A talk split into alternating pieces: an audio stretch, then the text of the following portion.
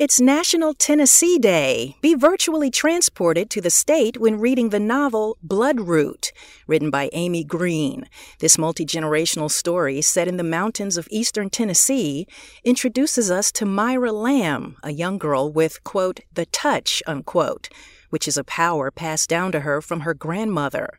The tale is a stunning introduction to Southern Appalachia, filled with beautiful imagery that will make you feel like you're there.